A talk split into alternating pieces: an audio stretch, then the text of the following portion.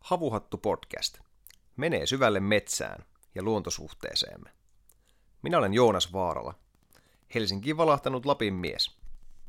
Olen kulkenut koko ikäni metsissä, isän mukana metsästämässä ja kalastamassa, noukkimassa hilloja Itäkairan korpisoilta tai mustikoita rajavyöhykkeen uinumista ikimetsistä.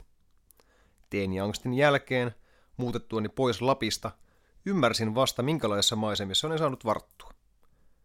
Heräsi kipinä retkeilyyn, vaeltamiseen, omiin juuriin ja perinteisiin. Minä olen Otto Kronqvist, kaupunkilaispoika. Ensikosketukseni luontoon tapahtui pikkuruisessa lähimetsässämme Oulun lähiössä. Sittemmin olen rakentanut luontosuhdettani eksymällä Lapin erämaihin ja tutkimalla aihetta akateemisesta näkökulmasta, unohtamatta oman luontooni tutustumista joogamatolla. Ensimmäinen jakso on purkissa julkaistu ja kuunneltu. Nyt ollaan toisen jakson äärellä. Mitkäs fiilikset, Joonas, on tämän ensimmäisen jakson jälkeen? Hyvät fiilikset kyllä sitäkin kautta, että palaute on ollut poikkeuksellisen positiivista. Toki kritiikille on oma sijansa ollut ja sitä on myös saatu, mutta kyllä näistä meidän jutuista on tullut vähän tykkäävänkin. Tämän Havuhattu-podcastin aiheena on metsä. Ihan ensimmäisenä mua kiinnostaisi, Joonas, tietää, että mistä sinä tiedät astuneesi metsään? Niin. Näinkö metsää puilta? Aika hyvä kysymys. Mä itse sen määrittelisin kyllä sillä tavalla, että olen astunut metsään siinä vaiheessa, kun näen pelkkää luontoa ympärilläni. Ja nimenomaan ne puut on kyllä siellä, ne puut on oltava. Ei ole metsää ilman puita. Sellainen metsä, missä mä käyn ehkä eniten, on tällainen koirametsä tuolla Helsingin ja Sipoon rajalla. Ja omistan tällaisen hyvin vilkkaan 1-vuotiaan Siberian haskiuroksen, joka tarvii 4-6 tuntia päivässä lenkkeilyä, niin käymme siellä aika useasti, se on yksi niistä harvoista paikoista täällä lähiseudulla, jossa voi koiraa pitää vapaana. Ja siitä on tullut aika tärkeä paikka meikälle, mikä on jännä, koska vuosi sitten mä olisin välttänyt sitä paikkaa kuin ruttoa, johtuen siitä, että siinä on tosiaan toi Kotkaan vievä moottoritie aivan siinä vieressä. Eli vaikka se metsäalue on kohtuullisen suuri, noin 5 hehtaaria, niin se kuuluu ihan kaikkialle se moottoritien humu. Mutta sitä on oppinut kytkemään pois sen humun sieltä. Ja sä silti kuulet ne lintujen äänet, ja siihen kuitenkin tottuu siihen. Se on semmoinen tasainen äänimassa kuitenkin se niin kuin moottoritien humu. Että siihen aika helposti kuitenkin tottuu. Eli metsä on myös moottoritien vieressä. Metsä on myös moottoritien vieressä. Aivan. Sanoit tuossa, että koiran kanssa tulee paljon metsässä liikuttua, niin mitenkäs, onko suhde metsään muuttunut näin koiran omistajuuden myötä? No varmasti omistajuuden myötä ei, kyllä mä olen kuitenkin koirien kanssa kulkenut metsässä mun perheellä. Perheellä oli 3 koiraa, tai on ollut oikeastaan 3 koiraa ihan niin kauan kuin mä muistan, ja niiden kanssa on tullut kyllä retkeiltyä. Et sinänsä mä olen kyllä oppinut ja tottunut siihen, että sen koiran kautta pystyy sitä metsää havainnoimaan vähän eri tavalla. Että kun sitä koiraa seuraa ja se koira huomaa huomattavasti paremmin tiettyjä asioita kuin itse. Lähinnä liittyen niin kuin muihin metsän eläimiin ja lintuihin ja muihin lähestyviin ihmisiinkin. Aivan. Mulle ehkä se, mistä tietää astuneensa metsään, on silti kyllä metsän tuoksu. Mulle sillä ei ole niin paljon väliä, näkyykö jotain. Se tuoksu saattaa olla vaikka, sanotaanko, avohakkuun vieressä tai se saattaa olla jossain ihan pienessä juurekossa, sen ei tarvitse olla mitään kovin tuuheitakaan metsää. Ja se jotenkin, se tuoksu tuo mieleen, no juureva on varmaan se adjektiivi, mitä mä tykkäisin käyttää siitä kaikista eniten, koska se jollain tavalla tuntuu liittyvän siihen metsän aluskasvillisuuskerrokseen ja sen jotenkin semmoisen kostean tuoksuun. Ja tuossa ensimmäisessä jaksossa mainitsinkin tästä lähimetsästä, jonka bronssikautisilla haudoilla tuli pikkupenskana pyörittyä, ja siellä oli semmoinen todella miellyttävä metsän tuoksu. Siitä metsästä näki joidenkin takapihoille, se ei tosiaan ollut kovin kummosen kokoinen, joitakin hehtaareja korkeintaan, mutta siellä oli se tuoksu, ja sen takia mä oon valmis sanoin, että se on mun ensimmäinen metsäkokemus, jonka muistan, koska sen tuoksun muistan. Osaatko sä analysoida, minkälainen se tuoksu oli siellä teidän lähimetsässä? No siellä se oli ehkä vähän kuivempi kuin tyypillisesti metsässä. Se oli tämmöistä kuivakangasmetsää, mitä Oulussa on paljon. Sanoisin, että se oli mielikuvitusmatkalle rohkaiseva tuoksu, josta mä käyn yhtään järkeä. Erittäin hieno luonhehdintä. En tiedä tunnistaisinko tätä tuoksua, jos se metsässä tulisi vastaan, ken ties. Joo, se voi olla, että vain lapset tunnistaa. Tässä tuoksussa, että mulla vielä jäi kiinnostamaan, mikä on sun lempituoksu metsässä? No se lempituoksu on ehkä täällä, täytyy sanoa, että ainakin yksi lempituoksusta, vaikeahan sitä valita yhtä, mutta Vartiosaaressa on semmoinen todella upea lehto tuolla keskellä saarta, jossa on paljon saniaisia. Ne on tosi korkeita ne saniaiset. Kesällä ne saattaa nousta ihan niin kuin kaulaan asti. Ja siellä on suorastaan huumaava tuoksu. Se on todella yksi mun lempparituoksuista. Ja mä oon vasta käynyt ensimmäistä kertaa Vartiosaaressa ihan muutamia vuosia sitten, eli sitä aikaisemmin en muista ihan tällaista, niin kuin näin tämmöistä saniaislehdon tuoksua haistaneen. Eli se on siinä mielessä myös aika tämmöinen uustuttavuus. Sen takia se ehkä ensimmäisenä tuli mieleen. Mites sulla? Vaikka mä en suomaaston suuri ystävä olekaan, oikeastaan suolla ei kesäaikaan ole mulle oikeastaan muuta tarjottavaa kuin hillat. Vaikka se biotyyppinä on sinänsä ihan kiinnostava, mutta jotenkin mä olen aina vähän karsastanut soita. On kuitenkin aika raskas soutusta maastoa. Varsinkin pohjoisessa ihan hillitön määrä hyttysiä ja kaiken maailman ötököitä, mitkä se on seuraa, mutta suon tuoksu on ollut semmoinen, mistä olen aina pitänyt. Suopursu, hillankukat ja just se veden vaikutus siihen tuoksuun, että se kuitenkin voimistaa sitä tuoksua, mitä enemmän sitä vettä on. Niin, metsä on aina jollain tavalla tekemisissä veden kanssa. Sitä on aina siellä metsässä. Palataan tähän aiheeseen vielä. Tämä on nimittäin herkullinen tämä vesi ja metsä ja niiden yhteys. Mutta metsä on todella iso aihe. Se on tunteita herättävä aihe, varsinkin Suomessa, jossa sitä on paljon. Sen hoidosta keskustellaan, sen asemasta keskustellaan, sen suojelusta keskustellaan. Myös metsän määritelmistä on paljon mielipiteitä. Oikeastaan voi sanoa, että ihan kaikesta metsään liittyvästä on useimmiten ihmisillä jonkinlainen mielipide. Niin, tietenkin monet aloittavat määrittelyn, jos tällaista ihan yleistä määrittelyä haetaan, niin sanakirjasta, mutta lainataanpas me nyt tässä Yhdistyneiden kansakuntien elintarvike- ja maatalousjärjestön FAOn määritelmää. FAOn mukaan siis metsä on vähintään 5000 neliömetrin kokoinen alue, jolla puut kohoavat yli 5 metrin korkeuteen ja latvusto peittää yli 10% pinta-alasta. Tässä hyvin tekninen määritelmä metsälle. Mitäs sä, Joonas, oot mieltä? Pohjoisessa ihan kaikki, joita jotkut ehkä metsäksi kutsuu, niin ei näitä kriteerejä täytä. Sehän tarkoittaa, että koko tunturi Lappi olisi niin kuin metsätöntä. Eikö se suurin piirtein olekin? No se on nyt taas määrittelykysymys. Kyllä se peitteinen, tiheä tunturikoivikko, kyllä se metsältä musta tuntuu. Kyllä siinä on ne metsän tuoksut ja siinä on se, nimenomaan se peittävyys, se on ehkä yksi, palataan ehkä näihin määritelmiin vielä vähän myöhemmin, mutta se peittävyys on mulle, se tavallaan niin kuin suojaa, verrattuna tällaiseen niin kuin avomaastoon, suohon tai avotunturiin. se rajoittaa sitä näkyvyyttä. Se on ikään kuin tämmöinen suojamuuri, mikä sun ympärillä kohoaa. Aivan. Joo, metsäsanan etymologia on tosi kiinnostava. Suomenkielisessähän ei perinteisesti metsäsanaa ole ollut, se on aika uusi sana.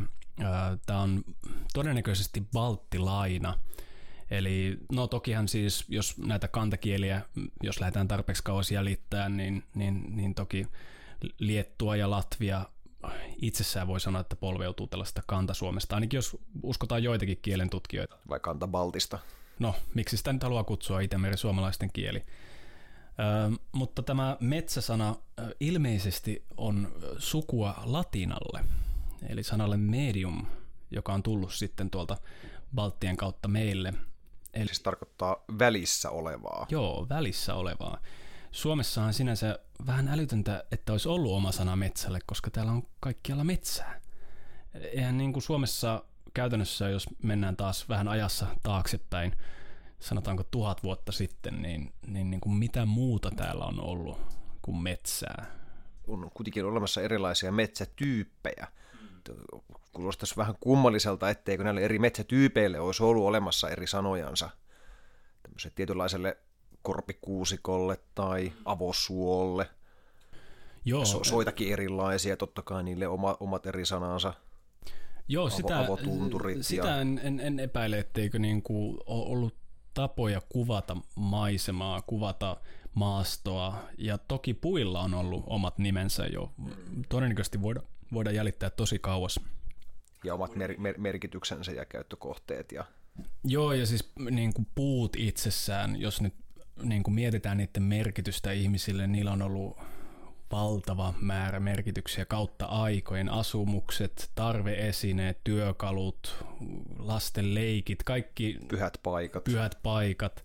Puut on ollut niissä aina jollain tavalla tekemisissä. Ja tietenkin yksi kiinnostava kysymys on se, että mikä on puiden ja metsän suhde. Esimerkiksi jos nyt otetaan tämmöinen tyypillinen suomalainen mänty, siitähän löytyy tämmöinen ikivanha sana petäjä, joka kuvaa tämmöistä korkealle kurkottavaa mäntyä, jopa niin kuin ikiaikaista vanhaa mäntyä. Ja sillä tosiaan totta kai on ollut valtavan niin kuin suuri oma perinteensä, mitä liittyy petäjään. Siitä puhutaan Kalevalassa. Tervaa, jota saadaan männystä, on kutsuttu Väinämöisen hieksi, eli myyttinen veneenveistäjä ja purjehtija, jonka veneet tervataan vesikelpoisiksi. Eli ja joka ikisellä puulla on ollut joku tämmöinen tietty osa myös itämeri-suomalaisten mytologiassa. Mutta se, että millä tavalla nämä puut liittyy siihen ikään kuin metsään, että tämä ehkä vähän palaa siihen, mistä puhuttiin viime jaksossa, eli ainoastaan nykyaikana meillä on tarve puhua metsästä ja sitten jostain metsän vastakohdasta, joka on niin kuin se rakennettu ympäristö, koska sinä aikana, kun metsää on käytännössä ollut ainoastaan metsää ja teitä siellä täällä ja pieniä kyliä siellä täällä, niin silloin sillä ei välttämättä ollut tarvetta erottaa sitä muusta ympäristöstä. Niin, tämmöinen yleissana ei ole tarvittu. Niin kyllä. Spesifimpiä määritelmiä sitten niin kuin tietyille maastotyypeille ja maisemille. Niinpä. Niin, mitä sä oot, Joonas, mieltä? Muodostavatko puut metsän? Luin tuossa tänä päivänä, hankin tällaisen mielenkiintoisen kirjan tällaisen saksalaisen metsänhoitajan kuin Peter Wollebenin Puiden salattu elämä. Ja hirveästi ehtinyt siihen tutustumaan, mutta täällä löysin heti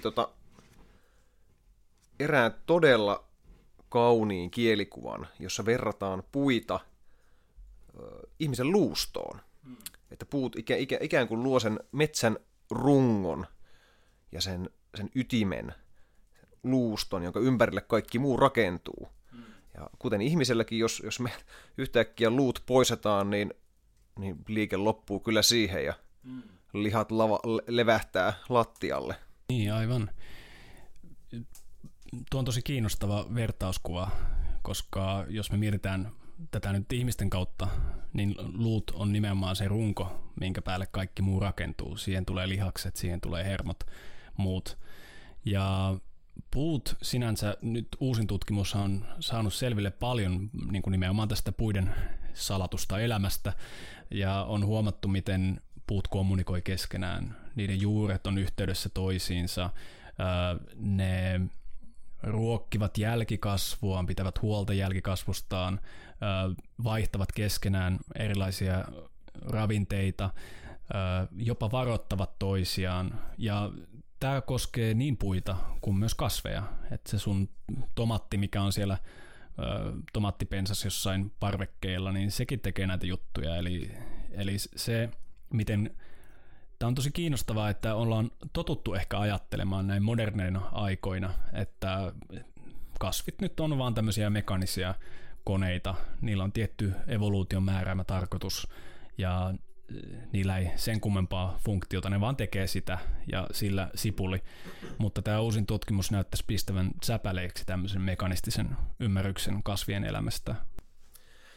Niin, näitä itse on tutkittu aika paljon.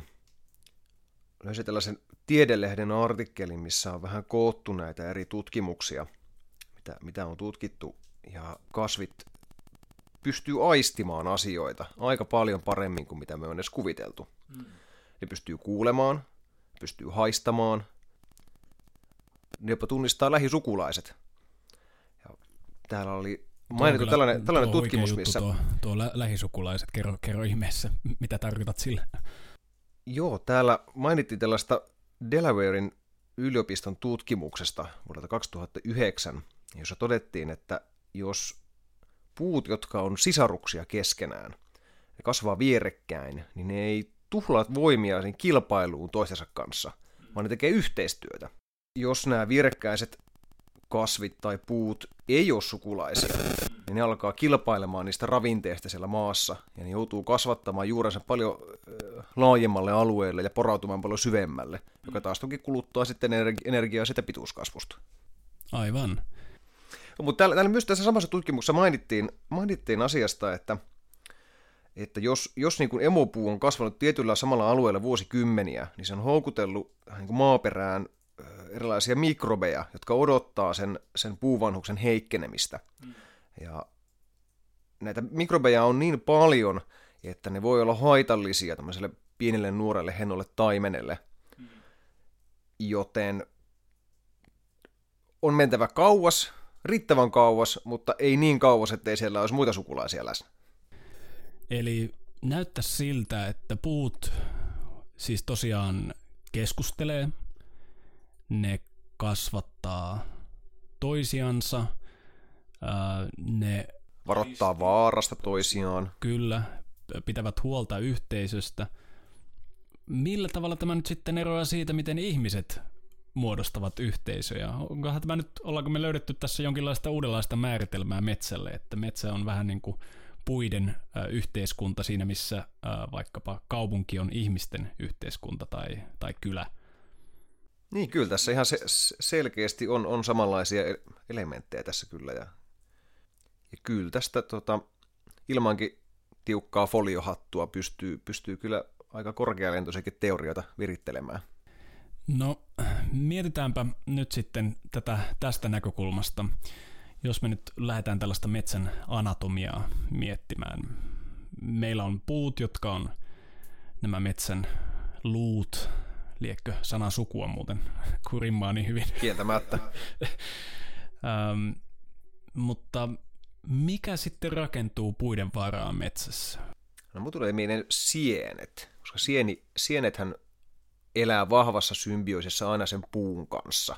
Ja sen takia tiettyjä sieniä on helppo löytää tiettyjen puiden perusteella. Esimerkiksi kantarelit viihtyy tällaisessa vanhemmassa koivumetsässä. Ja ne nimenomaan muodostaa tällaisen symbioisen sen puun juuriston kanssa. Maan alla voi olla valtavan suuria.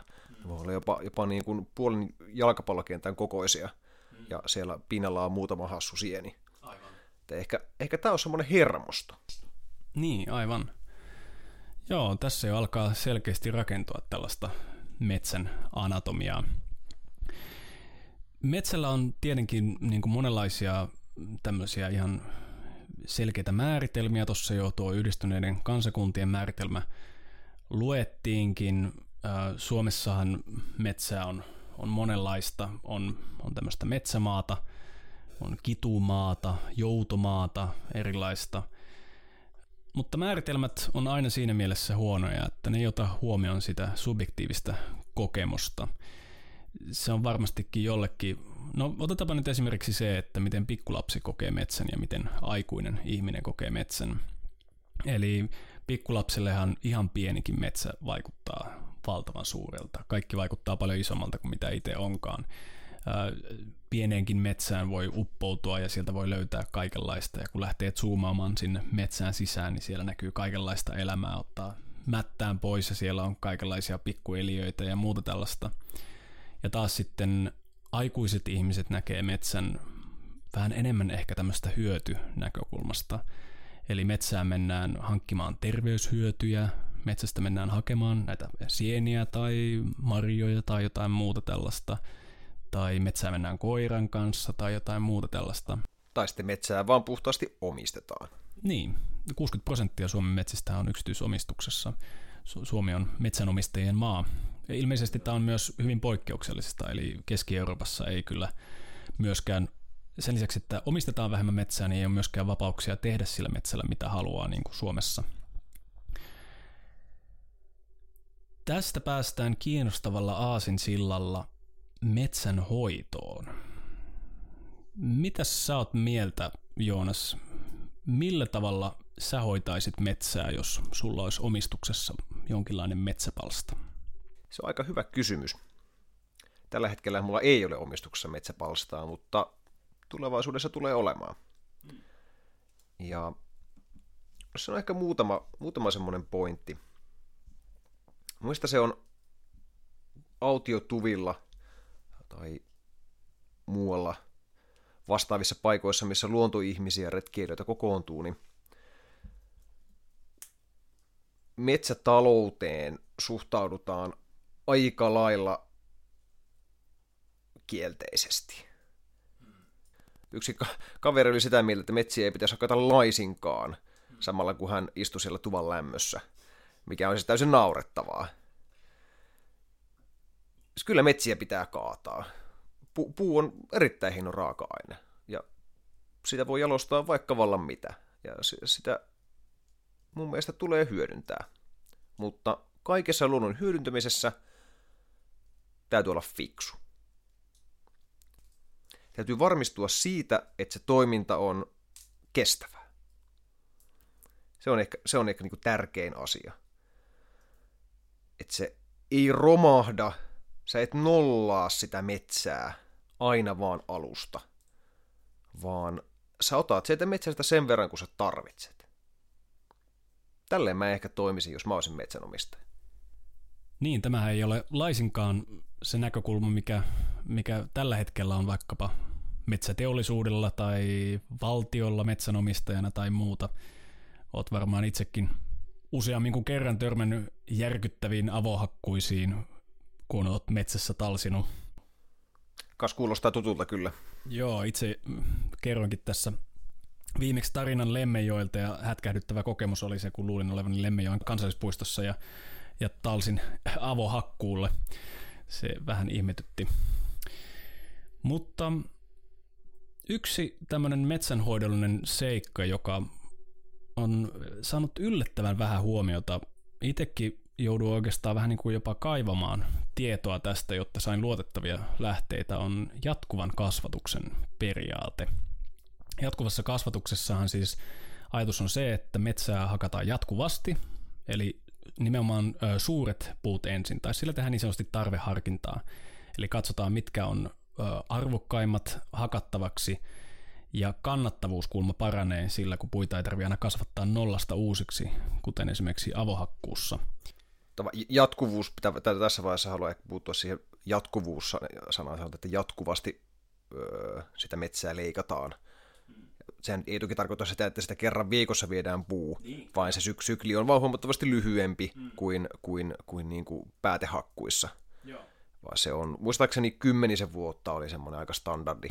Joo, ja mä tässä sitten valmistautuessani tätä jaksoa varten, niin kuuntelin aika monien asiantuntijoiden näkemyksiä jatkuvasta kasvatuksesta, ja sanoisin, että tämmöinen aivan ylivoimaisesti yleisin näkemys on se, että ei ole olemassa yhtään ainutta tutkimusta, joka osoittaisi, että avohakkuut tuottaa enemmän kuin tämä jatkuva kasvatus.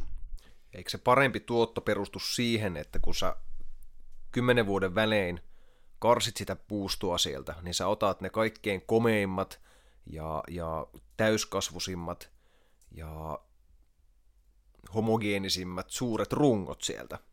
Ja ne pienemmät, ne on tasalaatusta se tavara, ja se on helppo saada kaupaksi, se on paljon helpompi saada kaupaksi sellaista niin kuin tasalaatusta tukkipuuta, joo, kuin sellaista niin kuin vänkeröä ja bönkeröä siellä seassa. Aivan. Kun tätä on nyt sitten jonkin verran jutellut ihmisten kanssa ja kysellyt, että vaikkapa metsänomistajilta, että mitä he on mieltä, niin he on sitä mieltä, että se taitaa olla aika hankalaa, koska avohakkuussa sä voit marssia sinne metsään metsäkoneilla ja pistää kaiken matalaksi ja se on sillä sipuli, mutta tässä pitäisi jotenkin tehdä jotain valikointia. Tästä tosi kiinnostavan kommentin heitti tuossa Yle Luontoillan metsäjaksossa niin metsänomistaja, joka oli kysynyt tätä, että okei, että hän haluaisi siirtyä, hän oli aikaisemmin tehnyt avohakkuita ja halusi siirtyä tämmöiseen jatkuvan kasvatuksen periaatteeseen ja kysyi sitten asiantuntijoilta, että no millaisella koneella sinne metsään sitten mennään.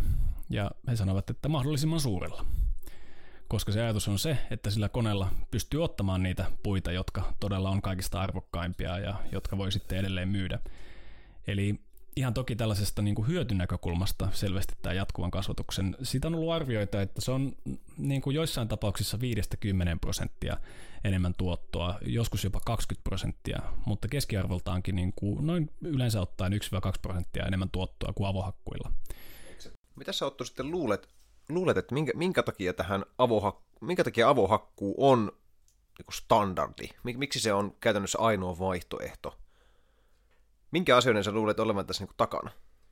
Tässä Ylen Luontoillan metsäjaksossa tosi kiinnostavaa oli se, että metsänomistajia lähestytään tällaisten metsänhoitoyhdistysten toimesta ja sanotaan, että olemme tehneet tällaisen arvion ja useimmille se tulee pyytämättä arvion ja että se pitää hakata alas kaikki nyt. Ja sävy on ollut kuulemma joskus jopa suorastaan uhkaileva metsänomistajille, että tämä on todella ainut vaihtoehto. Mutta todellisuudessa se ei todellakaan ole ainut vaihtoehto. On siis jatkuvan kasvatuksen periaatteita, ja valtiollahan on jopa tämmöinen Metso-ohjelma, jossa saa markkinahinnan siitä, että suojelee metsänsä. Varsinkin valtion instanssien mun mielestä pitäisi kertoa kaikki vaihtoehdot, mitä hyötyä avohakkuusta, mitä hyötyä jatkuvasta kasvatuksesta, mitä hyötyä suojelusta.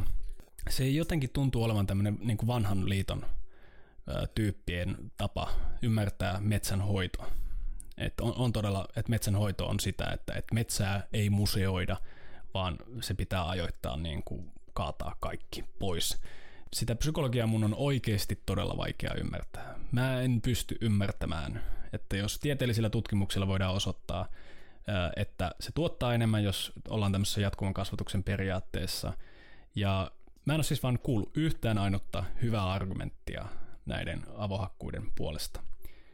Se on aika ristiriitaista, että nämä samat ihmiset puhuu metsän hoidosta. Sehän on metsän hoitoa, mitä he tekee. Kun käytännössä kyse on puiden kasvattamisesta. Ehkä palaisin siihen vielä, että onko siinä kyse, voidaanko edes puhua enää metsästä siinä vaiheessa, kun keskitytään pelkästään puihin. Koska siinä vaiheessa, kun ne rungot on hakattu sieltä pois, juurakot on revitty ja se maa on käännetty kokonaan, niin se koko metsän ekosysteemi on kuollut.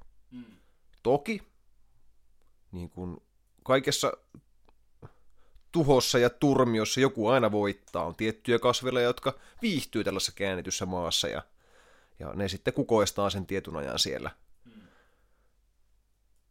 Naapurit saa poimia vattuja muutaman vuoden sieltä hakkuaukiolta ja tietyt kukat kukoistaa. Mutta esimerkiksi mustikalla kestää noin 40 vuotta ennen kuin se uudistuu siihen pisteeseen, että se tuottaa kunnolla marjoja.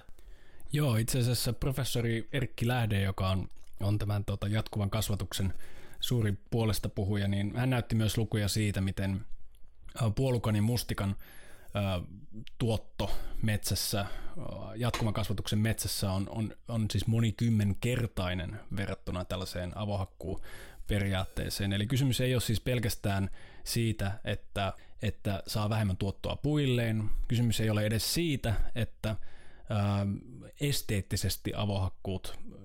Suomessa tehtyjen tutkimusten mukaan, niin oliko peräti 90% suomalaisista pitää avohakkuita esteettisesti epämiellyttävinä, mutta myöskin tällainen seikka, joka varsinkin siellä Sallan perukoilla tuntuu olevan tärkeä, eli marjojen saanti on huomattavasti heikompaa.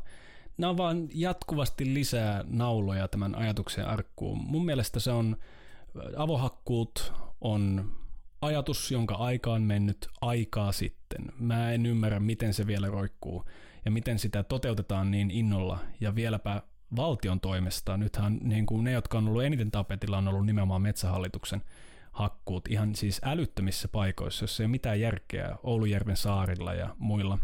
Ja hakkuukustannukset on niin kuin ollut huomattavasti korkeammat, joka perustuu puhtaasti siihen, että Metsähallituksella on tietty kiintiö siitä, kuinka paljon sitä metsää pitää kaataa. Ja se kiintiö pitää täyttyä, piste, koska kyse on kuitenkin byrokratiasta. Ja sillä ei ole mitään väliä, onko se niinku taloudellisesti mitenkään järkevää, kunhan se tietty tuottomäärä vaan sitä toteutuu. Onko kysymys siitä, että virkamiehet voi pitää työnsä, kun nämä kiintiöt täyttyy? Kehen ties. No, ennen kuin lähdetään tän enempää salaliittoteorioiden maailmaan, niin eiköhän käydä lisäämässä puita saunaa ja pidetään pieni tauko. Näin toimimme. On se hyvä mennä saunaan. Mitä perkele te saunaan nyt menette jo? No kato, soppahan teidän piti tulla syömään sieltä. Tulee nyt se. Tulee. Että perkele kiukaisen ruppe tätä heittämään. On se nyt jumala, että miehet mene saunaan. No mitä soppaa sä oot tehnyt? Kaalikeittoon!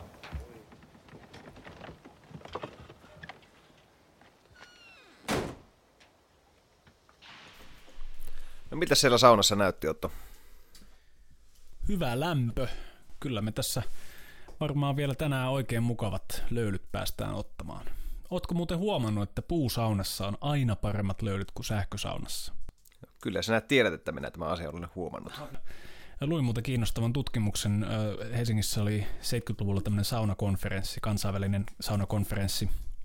Ja siellä oli tutkittu negatiivisten ionien määrää sähkösaunassa ja puusaunassa. Eli negatiiviset ionit on tämmöisiä, esimerkiksi sanotaanko vesiputousten äärellä on paljon negatiivisia ioneja. Kun käyt aamulla suihkussa, niin siinä ilmassa on paljon negatiivisia ioneja. Ja se on silloin tämmöinen hyvin virkistävä vaikutus ihmisiin. Ja tämmöisen seikan olivat huomanneet, että jostain syystä puusauna tuottaa näitä negatiivisia ioneja enemmän kuin sähkösauna. Tulevaisuudessa palata tähän saunajakson yhteydessä sitten. Se tulee olemaan hieno jakso, kun päästään puhumaan saunasta.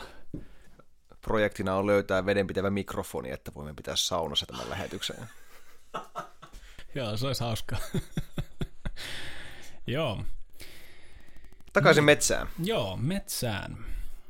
Mä haluaisin palata vielä sen verran meidän edelliseen keskustelun aiheeseen, että mä uskon todella, että paljon siinä, miten me ymmärretään tämä niin sanottu metsänhoito, on kysymys myös siitä, miten me nähdään luonto, miten me nähdään metsä.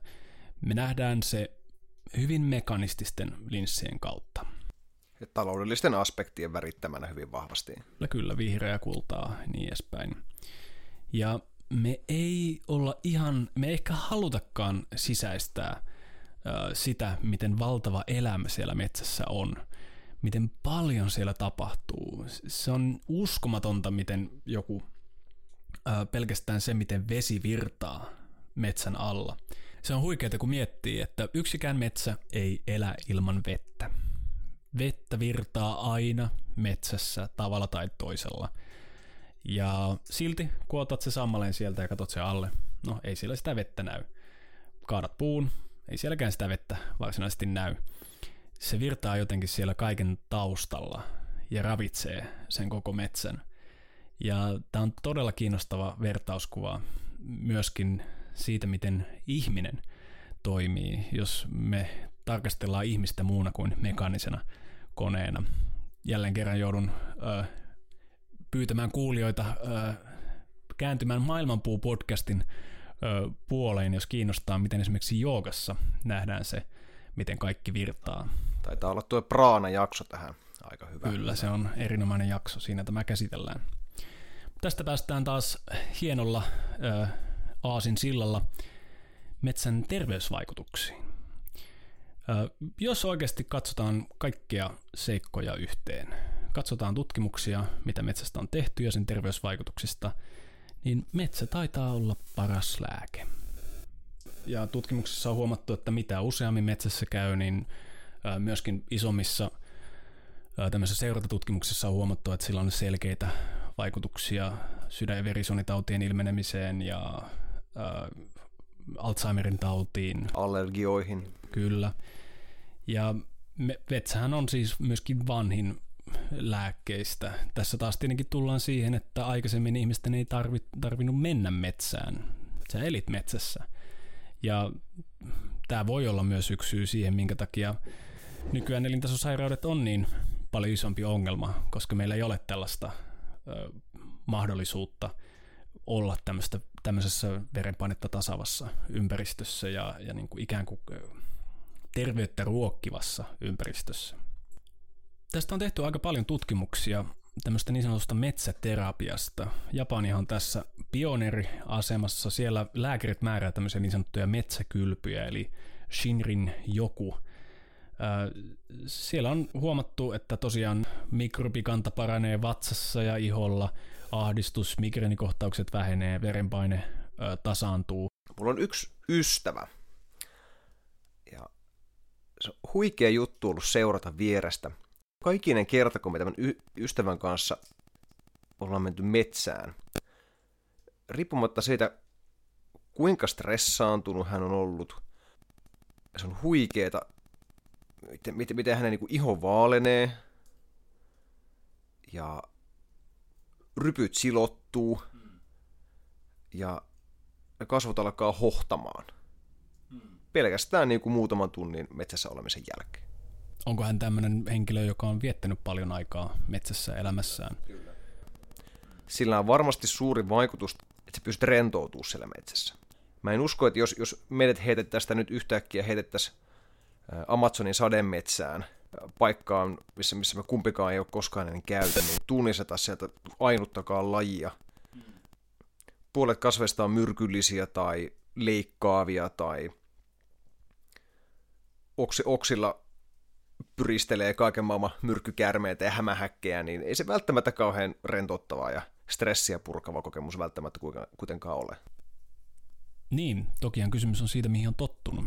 Varmastikin Amazonasin sademetsissä elävillä heimoilla, enpä tiedä onko heilläkään sanaa sademetsälle. He elää siellä, se on heidän ympäristö. Ja ehkä tästä itse asiassa voisin vielä palata hiukkasen tuohon, mistä puhuttiin ihan alussa siitä, miten suomen kielessä ei ole ollut perinteisesti tällaista metsän sanaa, yleissanaa.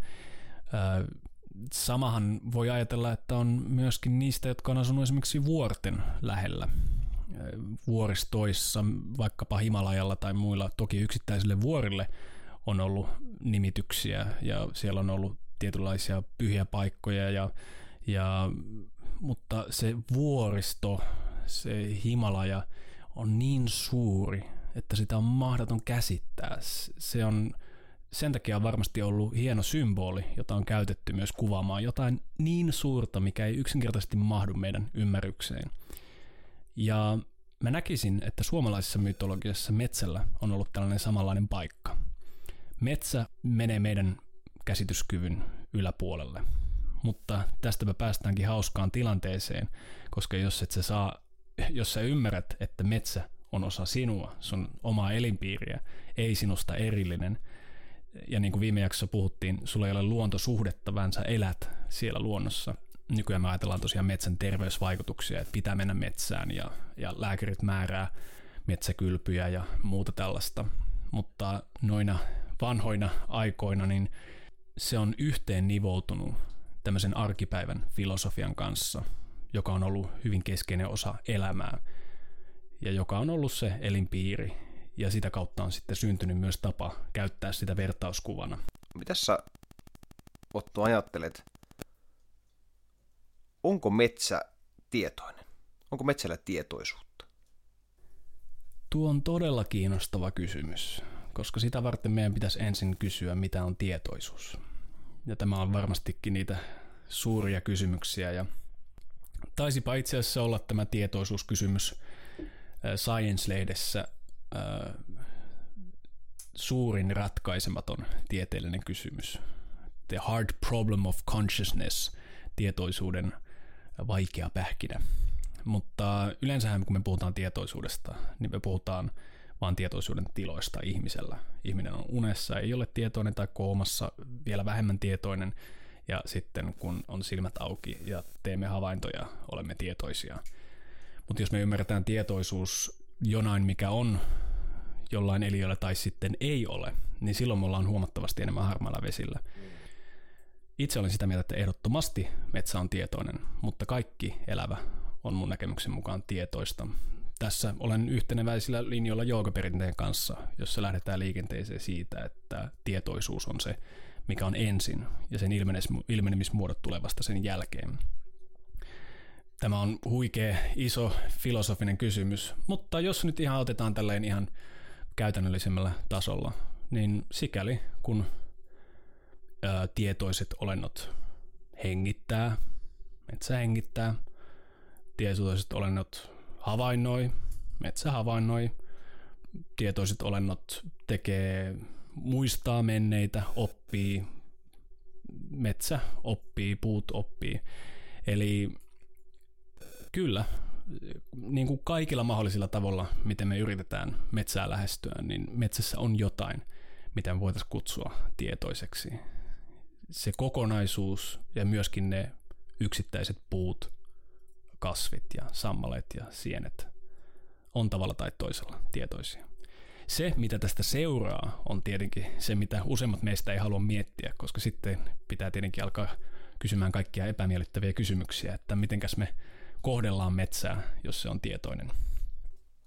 Tai puhumattakaan siitä, että jos me pohditaan sitä tietoisuuden perimmäistä kysymystä ja satuttaisiin päätämään siihen, että kun kaikki on tietoisuudessa, niin tarkoittaa sitä, että metsä ja me ihmiset, me ollaan samassa tietoisuudessa. Meillä on sama tietoisuus. No, emmekä ole erillisiä. Joo, kyllä. Se on ehkä askel, jota en varsinaisesti ole valmis ihan sellaisenaan ottamaan. Kysymys on vaan siitä, että millä tavalla me nähdään meidän oma paikka tässä kosmoksessa, millä tavalla me nähdään, mikä on elävää, mikä ei ole elävää, mikä on tietoista, mikä ei ole tietoista. Se heijastelee aina sitä, miten me todellisuudessa näemme itsemme. Ja viimekin jaksossa mainitsin sitä, että luontosuhdetta ei ole ilman meidän omaa luontoa, sitä, miten näemme oman luontomme. Ja se, miten me suhtaudutaan kaikkeen, mitä meidän ympärillä on, se vaan yksinkertaisesti heijastelee sitä, miten me näemme itsemme. Ja tästä näkökulmasta, jos vielä palataan noihin metsän terveysvaikutuksiin, niin Suomessa on paljon kokemuksia myös siitä, miten sanotaanko vaikka mielenterveyskuntoutujia on tuotu metsään yhdessä. Niin kuin sanoit sunkin kaverista, niin kuin huomaa esimerkiksi täällä niistä ihmistä, jotka on viettänyt täällä vaikka viikon, että miten täynnä elämää ne ihmiset on. Siinä voi olla kysymys ihan vaan tämmöistä fysiologista jutusta, että sun verenpaine, stressi laskee ja muuta tällaista. Tai sitten voidaan tarkastella sitä laajemmalla merkityksen tasolla, että metsässä on helpompi löytää merkitys elämälleen. Metsä tarjoaa valtavasti merkityksiä. Ja lopulta, jos metsässä viettää kyllin pitkän aikaa, niin voi ehkä palata semmoisen lapsen kaltaiseen ihmettelyn tasolle, missä voi joka paikassa nähdä, miten metsässä tapahtuu kaikkea, eikä vaan ole aina se hyötynäkökulma, mikä metsään liittyy. Ja sitten siinä on semmoinen, mikä mulla itsellä on ehkä semmoinen konkreettisin, että kun tekee vähän pidempiä metsäreissuja, niin viikon matkasta esimerkiksi, niin sen muutaman alkupäivän jälkeen, kun se pahin pärinä alkaa sieltä päästä pikkuhiljaa kaikkoamaan, niin sä alat keskittymään ainoastaan vähän tärkeisiin asioihin. Ja kaikki epäolennaisuudet alkaa pikkuhiljaa päivä kerrallaan tippumaan sieltä pois. Se kiinnostaa ainoastaan, että sulla on lämmintä, sulla on ruokaa, sulla on vettä ja suunnilleen tiedät, missä sä olet. Sen viikon jälkeen nämä asiat riittää. Niin, kyllä palataan. Metsässä palaa aina vähän niin kuin perusasioiden äärelle. Niin, tässä on nyt tarkasteltu metsää aika monesta näkökulmasta. Toki aihe on niin laaja, että tässä pystytään vain raapasemaan tätä. Mahdollisesti jo toisenkin podcastin aihe metsästä pitää vielä ottaa. Mutta mitä sä sanoisit, Joonas, missä on Suomen mageimmat metsät?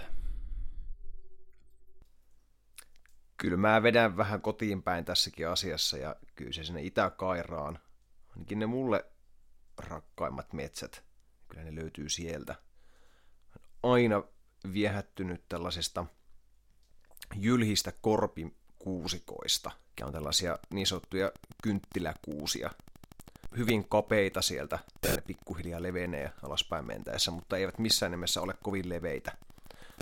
Sehän johtuu ihan vaan siitä, että lumikuorma on talvella niin valtava, siinä saattaa olla puolikin tonnia painoa yhden kuusen oksistoissa, joten ne täytyy olla sillä alaspäin viettävät, että se lumi tippuu mahdollisimman paljon sieltä pois, eikä kasannu sinne.